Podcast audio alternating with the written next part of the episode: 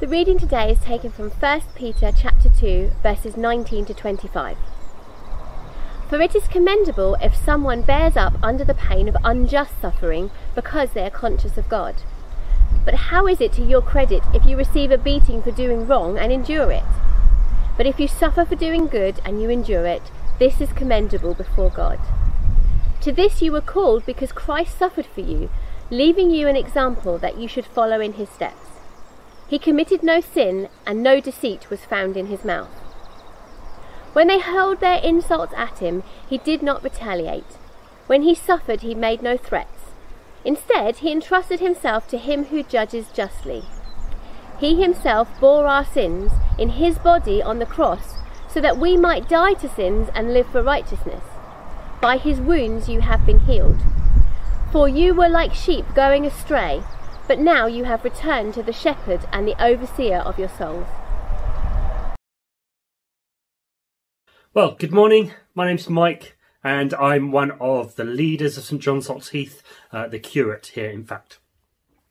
And I want to begin this morning, just quickly before I dive right into the actual passage we've just heard read, to remind you that this is the third in our Um, series on First Peter so far, and there's a really important bit of context um, to the sort of backdrop of the story, uh, what's happening in the church when Peter is writing this letter, that's really helpful just to hold in the back of our mind and remember as we're as we're listening this morning. And that is that the Christian church is really being persecuted. It's being mistreated at this time. Many people are being martyred or beaten for their faith, and so Peter writes this letter to a whole broad spectrum of churches, and um, this helps us to realise why there is so much content regarding suffering in this book.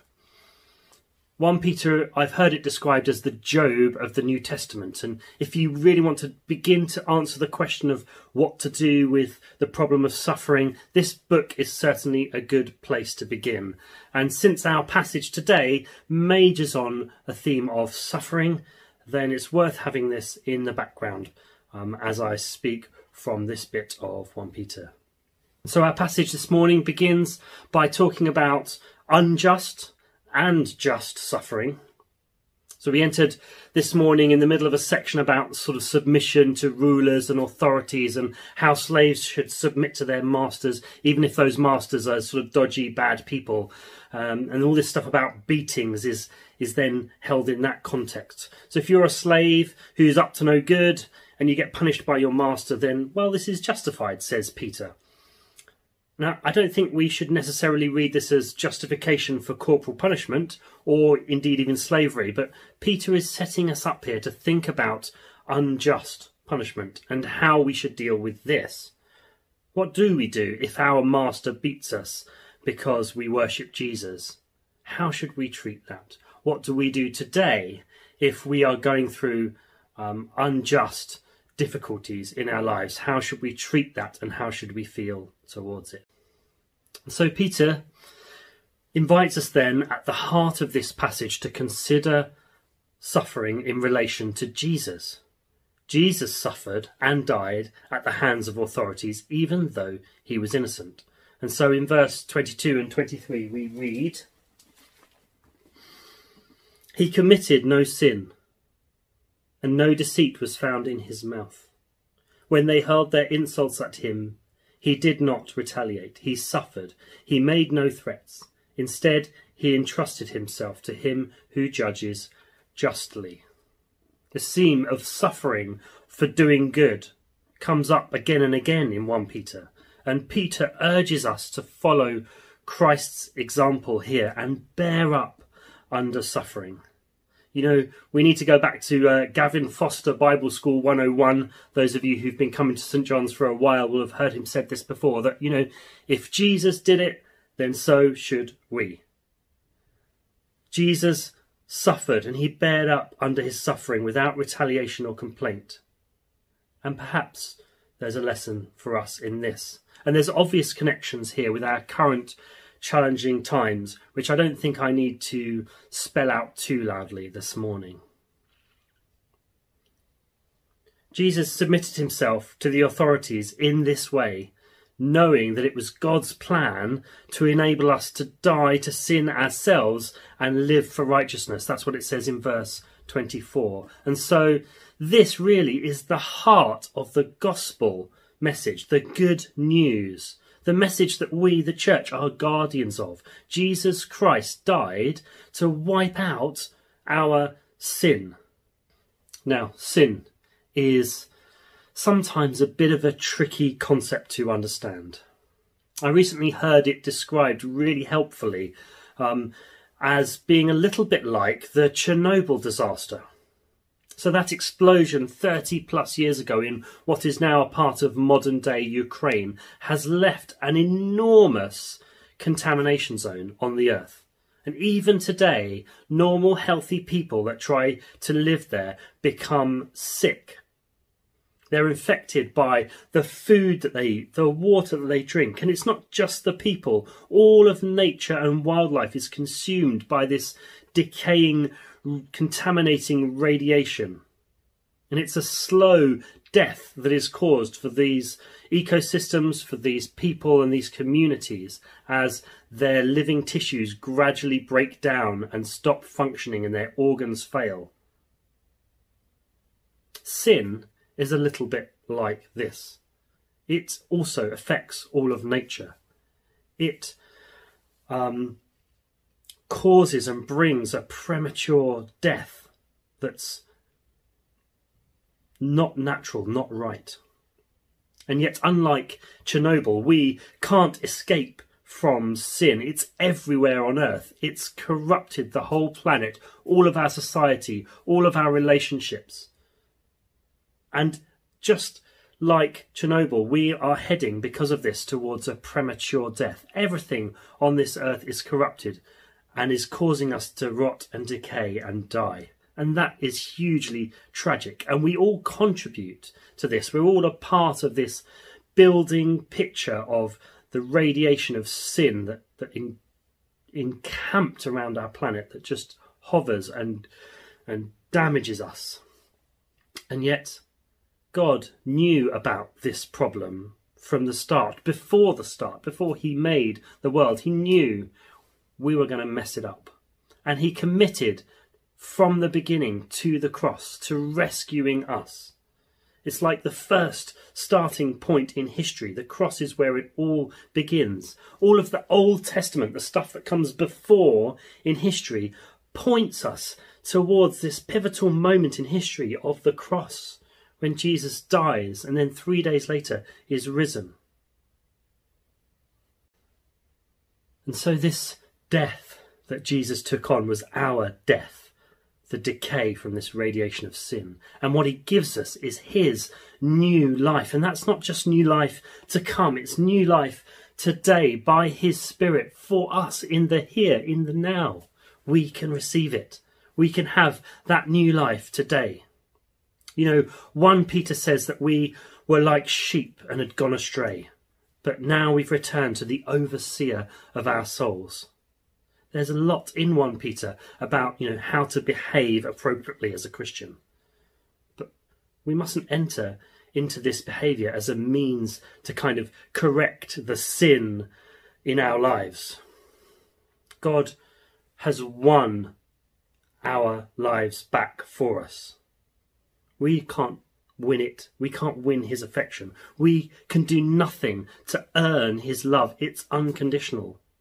We can't do anything to clean up the mess of sinfulness that we've created for ourselves. Only Jesus can do this for us.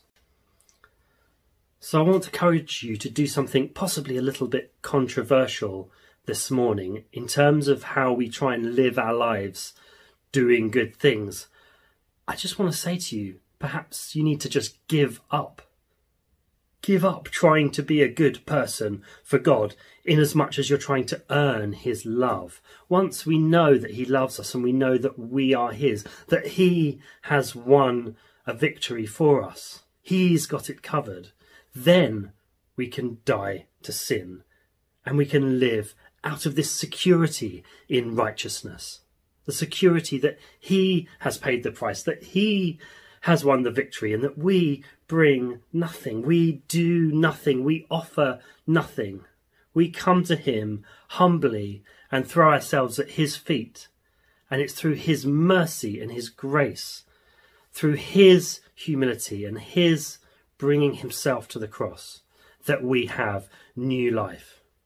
And it's out of this place that we live for righteousness and die to sin. Does this mean that we get everything right all the time? No. And that's probably because we live in a time that's before the final fulfillment of everything that Christ has done comes about. But, you know, if we try to be good people in order to fix the issues in our lives, we aren't really being humble before God. And in fact, we're taking or we're trying to take um, God's sacrifice and make it kind of unnecessary. You know, we're trying to say, well, Jesus died on the cross, but actually, if I can make myself righteous, then we won't need that. So I'll say it again. Give up, fall on God's mercy, then in the power of his Spirit, live for righteousness with peace in your heart. What good news we carry as a people. He has done it for us. Now, for many of you this morning, this message is a helpful reminder to let go of the things that you are holding on to, the ways in which you are so desperate to better yourselves before God. Perhaps to be better at reading the Bible or better at praying. Perhaps it's something around sin in your life that you feel guilty of. Let go of it. Can I encourage you, if that's you, to do two things, actually, two things. First of all, as I've said already, give up. Let God do the heavy lifting. Learn to just be with him and gradually learn to partner with him and not do it yourself. And don't rush this. Especially all you activists out there, all you activists like me. I'm an activist. I just want to get my hands on stuff and do stuff and get on with it. And sometimes I need to remember to just be with God, to trust in his faithfulness and his grace and mercy in my life. And so, you know, try not to be active. Try to be passive in this. To, as Gavin said last week, be still. And know that he is the one who saves. He's the one who fights. Secondly, as you rediscover the joy of this saving grace this morning, as you sit in it, as you exist in it and think about it, as you reawaken yourself to the good news that we carry as a Christian people, go and share it with others. You know, in modern memory, I don't think there's ever been as good a time as this to share the good news. I'm not talking about cringy evangelism. I'm talking about telling people the difference that Jesus is making in your life at this time, just when you speak with them in normal conversation. Perhaps even just waiting until they ask and then giving them the reason for the hope that is in you. You know, invites to church at this time are a really good way to be doing that. It's so much easier to invite people to church right now in this digital space than it is in the physical building.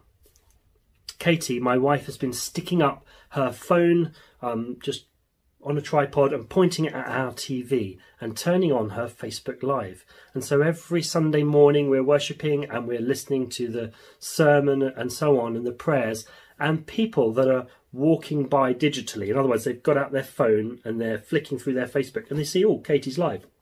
I'll watch. And they're being invited that way into church. Can I encourage you to do something similar? Think about ways in which you can invite or bring your friends to this digital church, which is so much safer and easier for them to access in a non-threatening way than the physical building. Maybe because of the geographical distance between you and them, maybe just because it's quite a scary thing to walk through a door into a church, but to turn on a YouTube video that you can easily turn off, that's that's no threat. So please share this good news that lives in us with people by inviting them to church and just by telling them every day.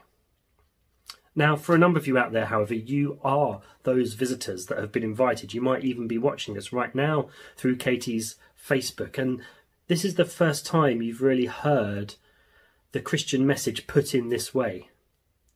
It's just sinking in for the first time. Maybe you're a regular St John's member and it's the first time that it's really actually soaking into your heart. Perhaps, perhaps you are one of those visitors. Well, look, I just want you to forget what you think you already know about church, the church perhaps of your upbringing, where you were led to believe perhaps that you needed to be guilty and that you needed to sort your life out and come with right behaviour.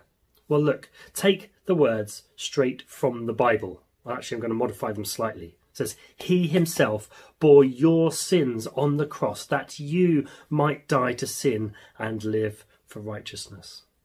Come home to the overseer of your soul.